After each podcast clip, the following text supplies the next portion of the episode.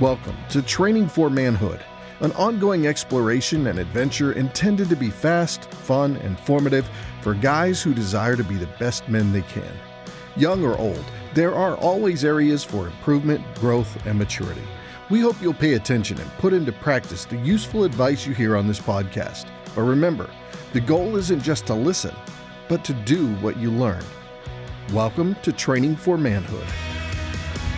All right, welcome to Training for Manhood. This is Dan Panetti, and uh, I got a couple guests. And I, I, at the very start of this, I want to let you know, right, we are at Sky Ranch in Van, Texas, uh, and we're in one of the offices here. And if there's a, a phone that rings or somebody who knocks on the door or there's some like you know ambient noise that's going on someplace, um, it's just fine. We're just going to go on with it because it's no big deal. That's just the way that this is.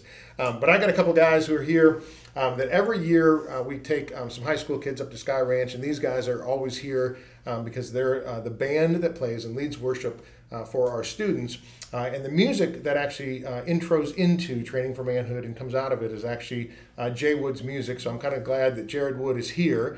Uh, and then one of the guys who's in his band and a good friend uh, as well is Chase Hilbert. Uh, and so I got both guys here because we want to talk about um, some things that are just kind of rumbling around in my mind. And it's one of the things that uh, that um, the kids were actually talking about today uh, was the whole idea of having a spiritual assessment or having an honest assessment of kind of where you are in life. And so let me welcome first um, Jared and Chase right to the program. So guys, say hi. Th- thank you, Dan. Hello. Thanks, Dan. There you go. That was good. To be here. That was yeah. All right. So the energy's high. It's not great. It's not great to be here. It's wonderful. There you go. I like that. We are pumped to be here. I would rather be nowhere else. This is the place. No. Yeah. Yeah. I'd rather be in a lot of different places, but yeah. We're here for now, so let's just be in the moment, right? Where you are, sticking with it. Be all there. Okay. So um, I was sharing with the guys that um, one of the things is uh, the whole idea. Let's say you're. You know, twenty-four-year-old young man, and, and you're listening to the podcast, and you're thinking, okay, how do I know, right, if I've made that transition from boyhood to manhood, right? What is what does it mean to, you know, to be a man?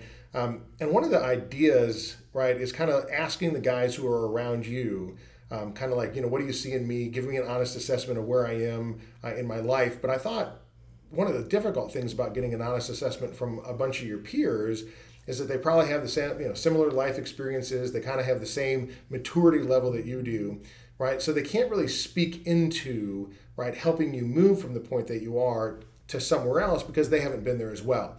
And so I was sharing with the guys, um, when I was in high school, I ran track, um, and I used to think I was kind of fast.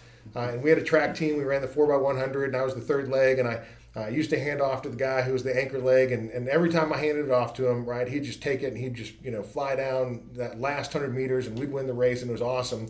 Until one time, we were in a Hershey's, uh, you know, invitational, and uh, and I handed it off to my anchor leg, and he takes off, and then I feel this this brush of wind go flying past me, and this guy caught Scott, who was my anchor leg, passed him, and beat him by about fifteen meters, and I was like, what was that, right?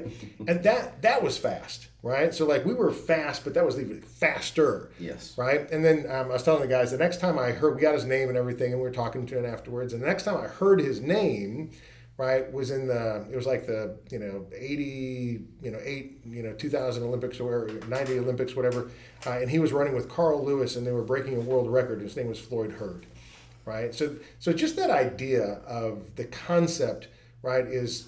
Like if you think you're doing well in life because you're doing better than the guys who are right around you, right? That's not a great comparison when you start thinking about where you need to be in life because you need to start comparing yourself, right, to a higher standard, right? One, God's word as the standard. Two, some older men as the standard, right? Some guys who are doing life well. And that's one of the things that you guys have done, right, in your own life, right? So tell me a little bit about kind of just that for you, how you've included that in your life as far as your training for manhood, finding some some older guys or finding some people to kind of speak truth and life into your journey.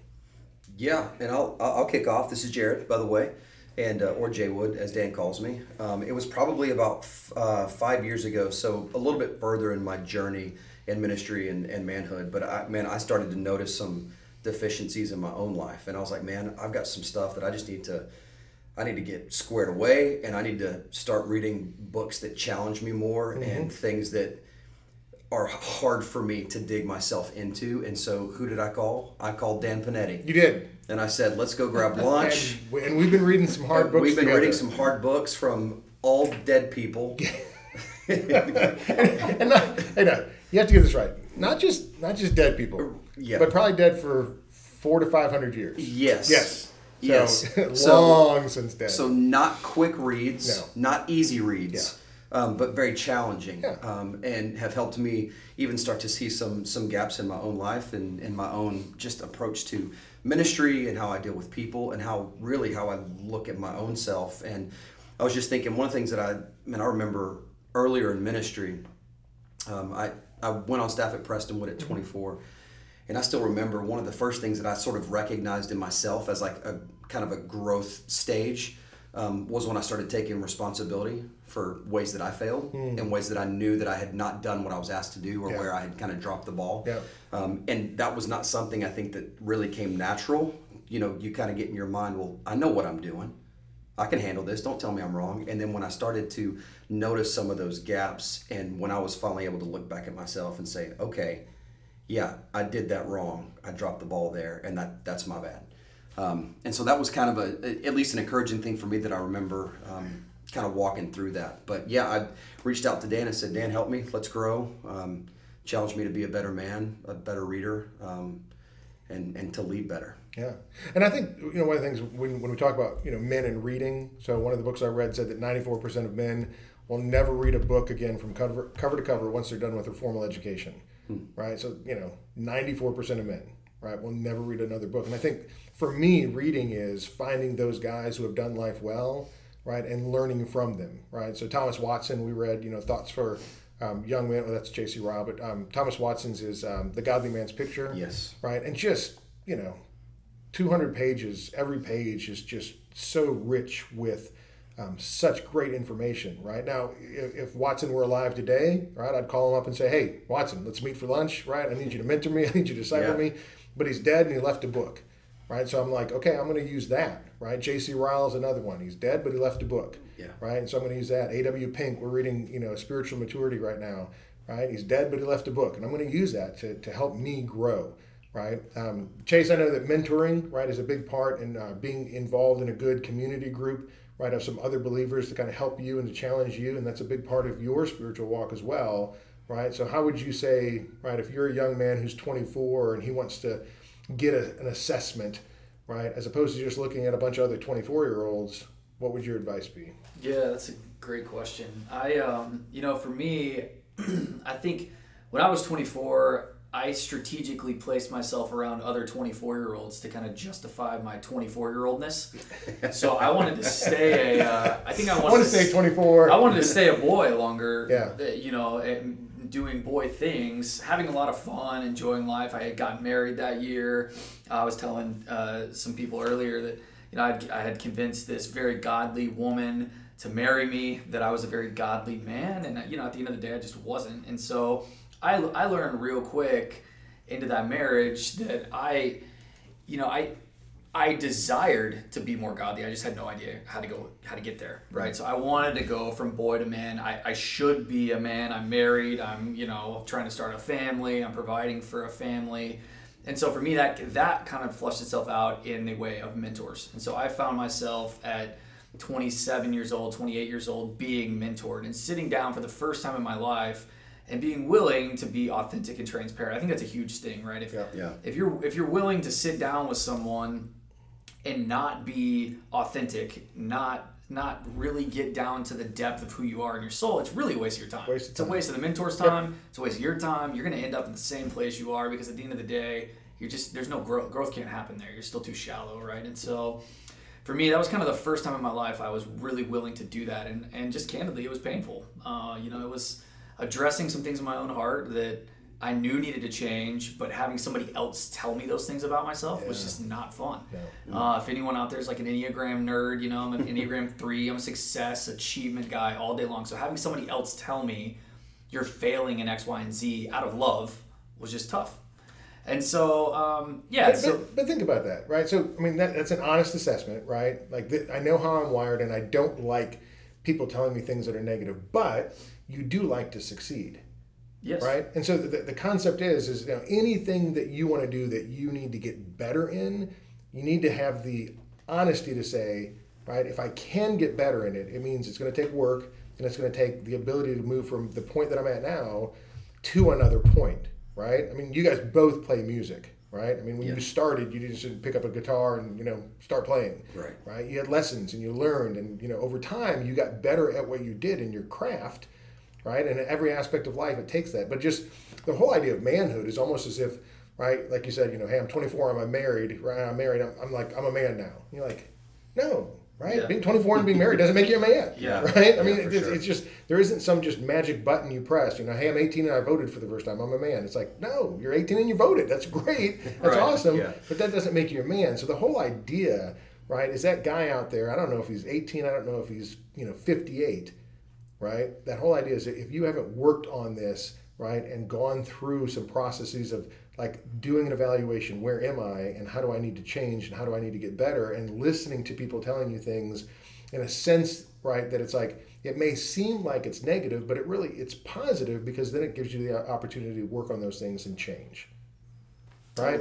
Absolutely. Okay, so yeah. my life verse, I don't know, do you know, have I told you about my life? My life verse you is have. Jeremiah twelve five, mm-hmm. right? And um, I love it because it's when Jeremiah is actually complaining to God, which is, you know, one of the great stories in the Bible, right? Like, you're complaining to God um, about how things aren't going well. Um, and God looks back at Jeremiah, right? Je- Jeremiah is complaining about everybody else, right? Like, hey, look at me, I got it going on. Everybody else is a loser. And God looks at Jeremiah and he says, hey, if you've raced with men on foot and they've worn you out, how can you compete with the horses? If you stumble in a safe country, how will you manage the thickets by the Jordan? And what he's telling Jeremiah is, listen, here's the deal. Stop looking at everybody else. Right? Yeah. You were made to run with horses. And so when, right, like me, like, you know, hey, I was fast in high school until I got, you know, blown off the track by somebody who was faster, right? Hey, I was good at this until I got blown off the track by somebody who was better, right? So the idea is, how do you find people that are doing things better than you? And for me, right, not only mentorship, but like, God's word is the standard, right? So, you know, don't even, don't even worry about looking for a mentor or an older man to mentor and disciple you. Start with God's word. Right, because he's the ultimate, you know, author and perfecter of our faith. He is the God man who has done it perfectly, right? So yeah. I would say start there and deepen yourself there, and then all of a sudden you begin to look at people differently, and you begin to look at people as, you know, hey, I don't want to just be successful from the world stand, standard, but I want to be successful in life. And all of a sudden, right, it's a different group of people that you want to be around and that you want mentoring you. Yeah. Yep. So what would you what would you say to a young guy kind of looking for those kind of people in life to help mentor and disciple them? Yeah, well, it, I mean, it, I kind of got a train of my thought here that, that I wanted to kind of add on to what you were just saying. One of the big things for me was, you know, you get to that point where, yes, you, you go to God's word, and that is the ultimate standard, yeah. right? But again, you need people speaking into yeah. you. Yeah, so you, understand you, you, you need yeah. an, an extra layer of that. It's very similar to, I mean, I used to think for my entire life, therapy is weakness. Going to a counselor is weakness. But that was the pride in me saying, I can handle my own junk and right. I can fix it. Yep. And it wasn't until I realized, oh my gosh, this is something I don't know how to get past. And I needed to go to somebody who was better at it, more equipped, right. smarter, that could help me handle my own junk yep. and figure out how to get to the root of that. Now, it was all foundational in the Word of God, but I had to get to that root before I could start really getting rid of those things. That's and, good. and And honestly, I think the first step is getting to a point where you say, okay, I don't have all the answers. I think I'm a man, but my pride is probably keeping me from the biggest growth that God wants to do in my life. Right. Because I am unwilling to let somebody else speak truth to me and tell me where I'm wrong, to tell me where I'm broken, to tell me where I need to be fixed. Yeah. Um, and I think that's that's one of the biggest first steps. And so that was very much for me in regards to you, is I knew that there were some deficiencies, and I knew that I needed some some some challenging and pushing that could make me a better man. Yeah. And so I reached out to you. And, and I'll even say this. Um, man, I've been playing with these guys for, for fifteen years, something like that. And I mean, even I've, you know, obviously like being the front man, and so I'm mm-hmm. usually the one talking, doing those things, but I've even had Chase and, and even Jack, who's mm-hmm. not with us this week, but but Jack, these guys have spoken things into me that they have seen. That's right. Hey, you need to not be afraid to be transparent when you say X, Y, or Z, or you need to be willing to step up and take a stand on this thing, whatever that might be. And even those guys being around me and seeing me and my leadership are willing to speak into that. Now, I could have just said, hey, y'all shut up, I got this. But that does nobody any good. And we are better as a group. We are better pastors and better ministers because my brothers that love me have spoken into me. and I'm willing to take that and speak that into others. Yeah. And so it's just this continual process of growth and challenge and and and willingness to lay my pride aside and begin to see that happen. Yeah. I think everybody needs to be, to have some guys around them, right, that are willing and able, right, to speak truth into your life, right? So when, when something, when they see something, right, they say something. When they see something that, that isn't, right, the way it should be. Um, I remember, and Trisha, my wife, was so always so good at that. We'd go out, you know, to dinner with a couple, and the husband would say something negative about the wife or whatever, you know, and so my wife, you know, we'd get in the car, and she's like, did you see that? Like, that marriage isn't going to last, you know. I mean, he was, he was, he was putting her down, right, in public. Right. And I'm like, what? Oh, man. Oh, yeah, that's right. But I'm just like, when you see things, right, so that would be something I'd, I'd meet with that guy afterwards and just said, hey, right, you said something negative about your wife, right, which if you want to address something in your marriage and you need to say something, that's one thing. But when you're talking about, right, your spouse negatively in front of other people, mm-hmm. well, that's that's something that needs to be called out. Something yeah. needs to be addressed. So yeah. I think that that concept is, right, I want to be a person, right, that other people are able to come alongside and said, hey, you said this, right? And I don't think that's, you know, that's not right, or that's not good, or that's not yeah. true. Right? Like, I want people to hold me accountable in what I say and what I do, right? If my actions don't line up with what I say I believe, right, I need people to call me out, right? And I need to surround myself with those people, right, who can do that. And I think, you know, I mean, we talk about, um, you know, finding an older guy to do that. I think you also need to find younger guys, right, that you're mentoring and discipling and helping them as well. Yeah. So whatever stage you are in life, right, you need to have some older guys who are speaking that truth into you, and you need to have some younger guys that you're passing on what you've learned yeah. to them as well. Yeah, for sure. So good stuff. All right. Well, that's that's kind of our podcast for the day is, uh, you know, uh, an honest assessment of where you are as a man, right? Because that's what the podcast is all about, Training for Manhood, right? And if you want to grow and move, right, from this point forward, right, I say, one, start with the Word of God, dive in there, right? Because as you read it, it reads you, and yeah. it will expose areas that need to be worked on. Um, and then, you know, find some some guys who can speak truth into you, right? I love books. Because um, there's some old guys that are dead, but man, I love them, you know, just beating me up and, and beating me down.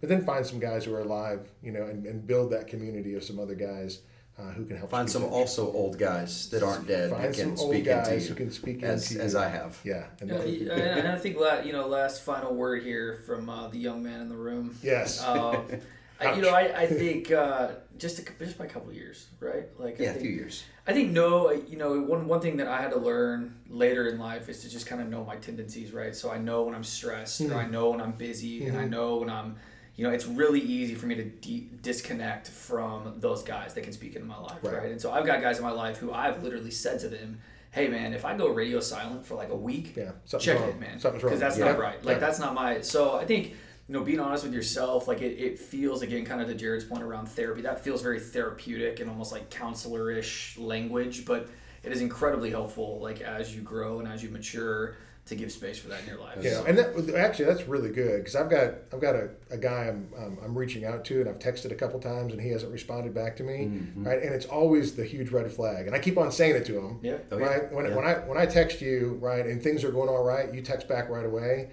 When you don't text back for two weeks, it's like, come on, man. Like, we've played the game before. Yeah. We know yeah. how this works, right? Yeah, something's, yeah. something's wrong. Hurry up.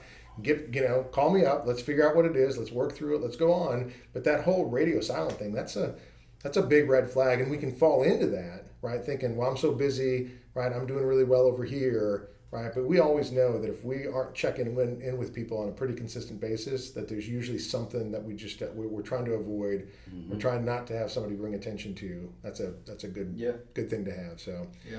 build that community, find that community, yeah. right? Have those guys invest in you. So good word. Thanks, guys. Thanks, Dan. Thanks, Dan. Thank you for listening to Training for Manhood. If you found the conversation to be valuable, make sure to rate us where you listen to podcasts. Also, check out additional content on our website, training for manhood dot com. That's training, the number four, manhood dot com. Until next time, in the words of King David, be strong and show yourself a man.